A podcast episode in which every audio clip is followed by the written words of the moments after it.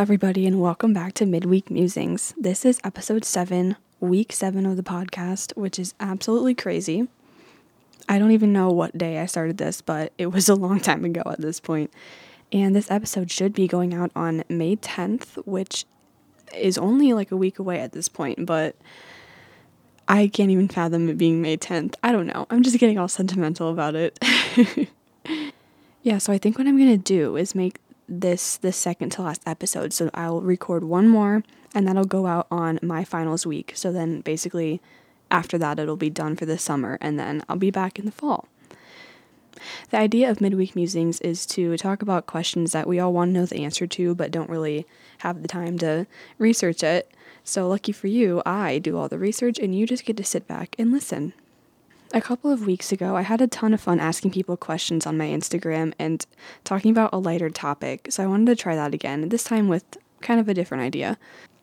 This week, we're going to be discussing word pronunciations and the differences in the words people say to refer to things. For example, do you say huge or huge? Like some people. And then I want to talk about some of these differences as well as get to the bottom of why we have regional disparities in the way we talk and kind of about accents a little bit. So, to start, let's talk about accents and why we develop them. There are certain words that I'll bring up later that are greatly affected by our accent, so it felt right to kind of start off with this topic. For example, people in the South are more likely to say "ol" instead of oil. You know what I mean? So, the first thing to know is that everyone speaks with an accent. I've heard some people say that the Midwestern United States accent, basically how I speak, is the pure lack of an accent, but that's not true. According to Leeds Beckett University, everyone does speak with an accent, and the only reason that the upper Midwest is seen as not having one is because English dictionaries are based on the way that we speak. But if the dictionaries were based on another accent, everything would appear differently. It's just that it's framed as this being the baseline. Accents are part of like minded pronunciations called a dialect. The two things that contribute most to developing your accent are human nature and isolation. Human nature refers to our innate love of being in groups. When a human is a part of a crowd, they identify membership by certain characteristics, and in this case, by the way that they speak. The isolation aspect refers to the fact that the group will eventually become divided or spread out over time, and that language will evolve into different dialects. We adapt and learn speaking patterns from the social communities we live in. So, naturally, if you grow up in Chicago, you will likely speak like a Chicagoan to some degree, unless the people that you're close with, such as your family and friends, speak in a different accent, in which case you're more likely to talk like them. It's pretty simple how it works, and I'm guessing you probably already knew most of that. In addition, your accent will change and develop over time as you live and communicate in different areas with different people a lot of the time, your accent can actually serve as a social marker that signals your affiliation or distance from a certain group of people. For example, you've all heard about like college students that'll go overseas and take a semester in England and they'll come back and start speaking with a slight accent. That's just due to the fact that they lived among people who speak in a different accent than them. And it can go away, but sometimes it sticks. We don't really have control over our accent or speech patterns for the most part, but sometimes we can make conscious decisions to affect the way we speak, such as using a word more or less. I know, for example, a few years ago, I decided to try enunciating my words more, and I think that decision stuck because I tend to speak more articulated now than I did a few years ago. But this conscious decision doesn't really work when it comes to accents, it's not something you have control over. Now, I would like to look at a few examples of accents, because America has a few very distinct, well known ones. But where did they come from? Let's take a closer look.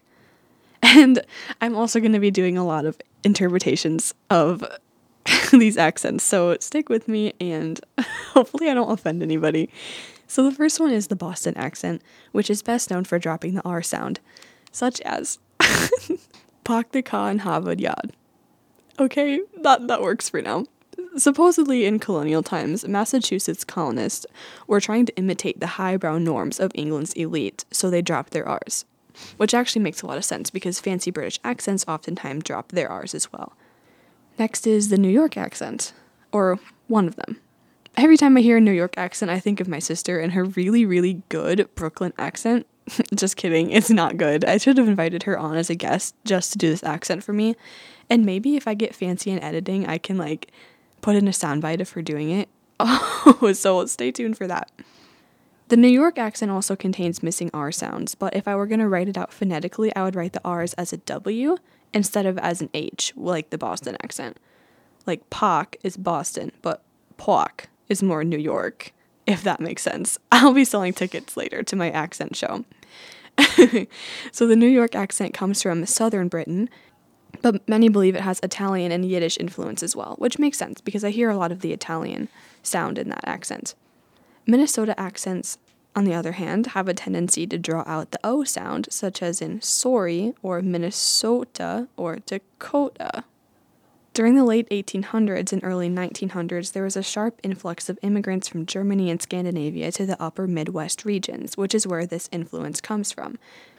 The story of the Texas accent is very interesting. This accent began in 1820 when Spain opened the Texas province for foreign settlers. Lured by cheap land, immigrants from the US poured in, and many more came from Mexico later. And with them, people brought their accents. Those from Mississippi, Louisiana, and Alabama spoke with the Lower South dialect, while those from Kentucky and Tennessee spoke with the South Midland dialect. Spanish speakers were there as well. In time, all of these accents would meld into Texas's very own vernacular. One indicator of this way of speaking is vowel merging. For example, the words far and fire both sound the same far. So, as you can see, much of the way we speak in the United States is owed to the people who settled here from other countries, thus creating the many regional dialects we now have in this one country. The next segment kind of goes along with the whole accent conversation, but it's not completely the same thing. I wondered why we use different words to describe the same things. This isn't about pronunciation, it's about completely different words, so I was curious why that was. For example, a drinking fountain can also be a water fountain or a bubbler, depending on where you live. And not only do these differences exist, but people tend to hold strong opinions about the words they say. I know I do, but we'll get into that later. Again, this idea goes back to where you grew up. Because remember what I said about isolation? If a group of people are isolated and spread out from other groups, they will develop their own dialect over time. It's one of those things you can't really put a finger on why it happens what makes somebody call the drinking fountain a bubbler, you know? What, like, where did they get the word bubbler from? We don't know. But once it is given time to develop, the regional differences become clear. Here are a few examples, and then I'll get into the word pronunciation debates, which is why you came here, I already know. Apparently, in the Northeast, people refer to a lollipop as a lollipop, but in the Midwest and Southern states, it's a sucker. I personally call it a sucker, and only a lollipop when I'm trying to be fancy. You know those blended ice cream drinks? I call them milkshakes, and so do most people I know, and most people in the United States. But people in New England refer to them as frappes. But to me, a frappe is a different thing altogether. That's like a drink from Starbucks. Even worse, in New England, a glass of plain chocolate milk is called a milkshake. And to be honest, I wouldn't be upset if I ordered a milkshake and was given a glass of chalky milk because, honestly, that'd be a welcome surprise, I think. And also in New England, sprinkles are referred to as jimmies, and tennis shoes are referred to as sneakers. and also, traffic circles and roundabouts are called rotaries. From what I understand, a lot of the weird words come from New England or from the Deep South, which I didn't mention a lot of, but from what I found online, that's true. Not to judge, of course, that's just what I found in my research.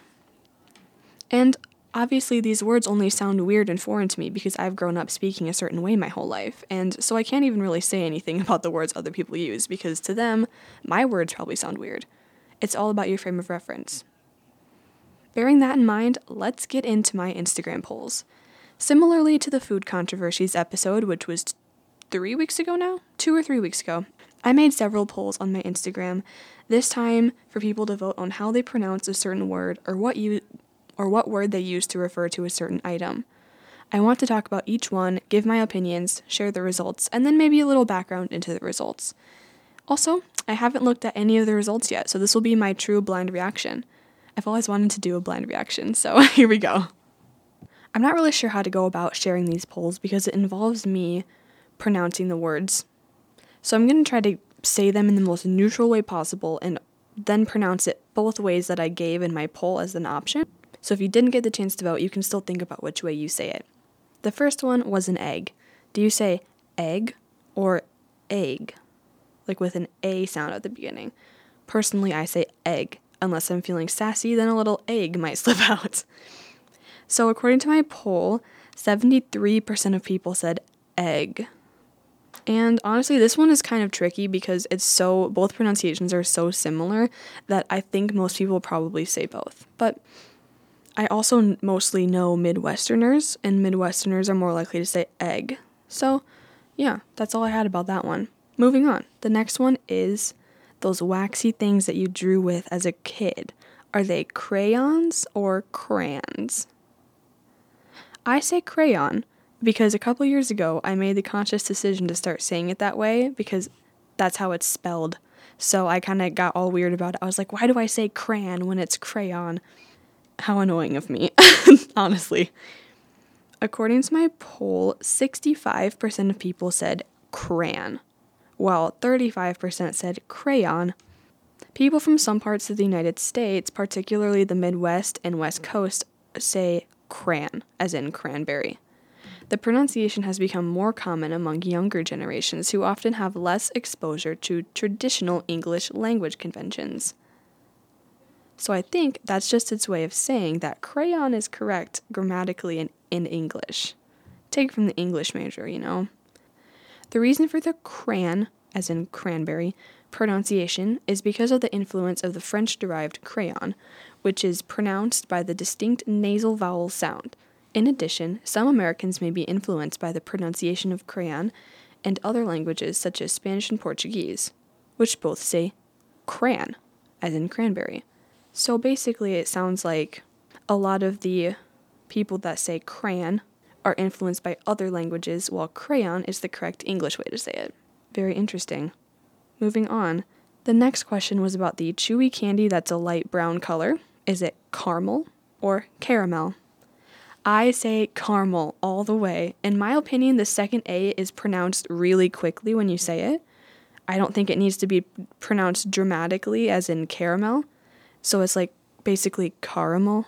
You know what I mean? But the second A comes out really fast, so it's just caramel.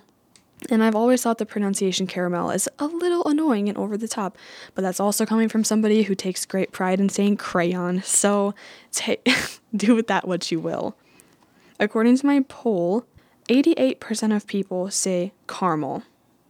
That is quite the majority. And I'm very proud of people for that one.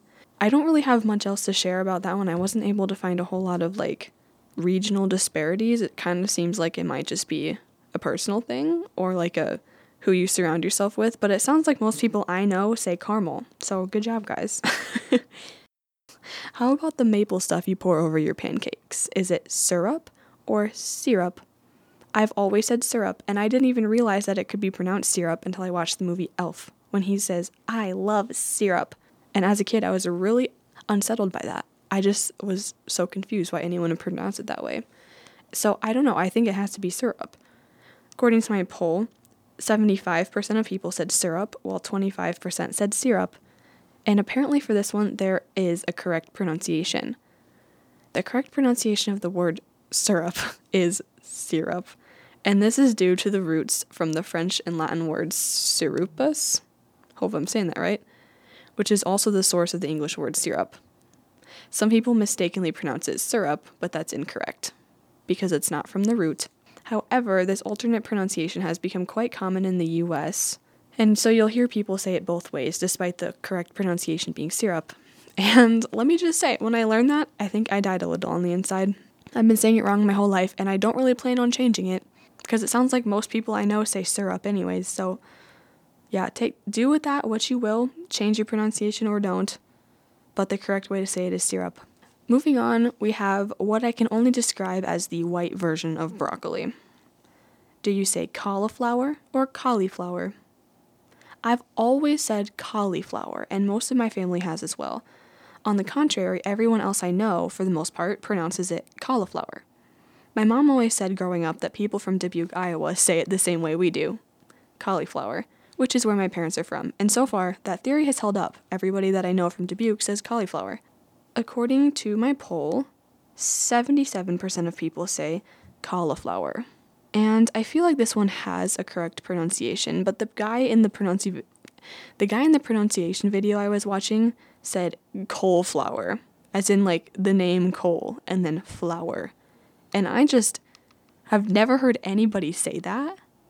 So I'm just going to continue to say cauliflower, allow people to say cauliflower, because honestly, they're not that different.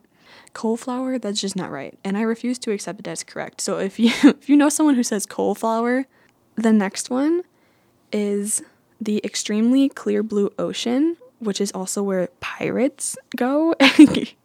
is it the Caribbean or the Caribbean? I say Caribbean 76% of people said Caribbean. So I'm just going to say 76% of you are wrong because Pirates of the Caribbean. That's that's my literally my only evidence is that the entire time in Pirates of the Caribbean, they say Caribbean. You don't hear Elizabeth Swann being like, the fastest ship in the Caribbean. She says, the fastest ship in the Caribbean. That was the worst accent I've ever done. But that's how they say it, so moving on. The next question I had about pronunciations is about the little brown nut. Do you say pecan, pecan, pecan, or pecan? There's even more variations than that, but I just picked the four most common in my poll. I honestly don't even know which way I say it because it's changed a few times over the years. I'm fairly certain I say pecan, most frequently, though, so that's what I voted in my own poll. According to my results, the highest one was 47%, and they said pecan. That's actually kind of surprising to me. But the second highest was 38%, and they say pecan. So the other two, pecan and pecan, got almost no votes, which makes sense because I don't think I've really heard many people pronounce it that way, anyways. Apparently, the pecan. Wow, I just said pecan though. I don't even know which way I say it. Apparently, the pecan has a long history of confusing pronunciations. When the Spanish explorers first found the pecan in southeastern Texas, those explorers called them nuts or walnuts, but the Spanish version, obviously. The French explorers later found that the natives called them pecans, but many different groups had different names for them. French words like to stress the second syllable, while English stresses the first. So while we were trying to make pecan into an English word, they tried to shift this stress to the first syllable so that it'd be English. This only stuck in different areas though, which is why there's still so many ways to say it. So pecan puts the stress on the second syllable, and that's like the French version, versus like pecan, which is the Englishified version because it switches the stress to the first syllable. In different areas of the US, we also put stresses on different syllables. Like in the South, they that tend to put a heavy stress on the first syllable. Like cigar becomes cigar, for example. All of that is very a very confusing and convoluted way to say that there is really no right way to say pecan because there's never been a right way to say it. It's been different from the beginning. Next, I had to ask about soft drinks because it's such a controversial topic. Do you say soda, pop, or Coke? And you already know I say soda, and I will always say soda. I hate the idea of calling it pop. Cause I, I, I will I will get up on my high horse about this one because pop is like like how can that be a drink? Soda is a drink. I'll even acknowledge Coke as a correct way to say it because technically Coke is a kind of soda. So like it's fine. But pop is just gross. According to my results, 64% of people said pop, 36% said soda, and 0% said Coke. I'm not shocked by that those results though because I happen to know a lot of people from the Midwest, and so I'm not surprised that I didn't get anyone that said Coke. According to a study done by The Atlantic, soda is most commonly used in the far west, the northeast, Florida, and parts of Missouri and Illinois. Pop is used all the way from Washington throughout most of the west and midwest. And Coke is most commonly used from Texas and in the southern states south of Kentucky. All of that pretty much clocks with what I thought going in. I am surprised that soda is said in Missouri and Illinois, and I think that must be where like where I get soda from because I don't think I have any relatives that are from the Northeast or the far west, but I'm guessing I do have some from Missouri and Illinois. All right, so that brings me to my last question, and this is the one. This is the one I'm going to be using in my title because it's the craziest debate that I could find. It's so heated, and for what? I don't know. But the question is Is the stuff from cows pronounced milk or milk? I say milk. It's actually embarrassing because I'm pretty sure that's wrong. I've always been pretty sure it's wrong.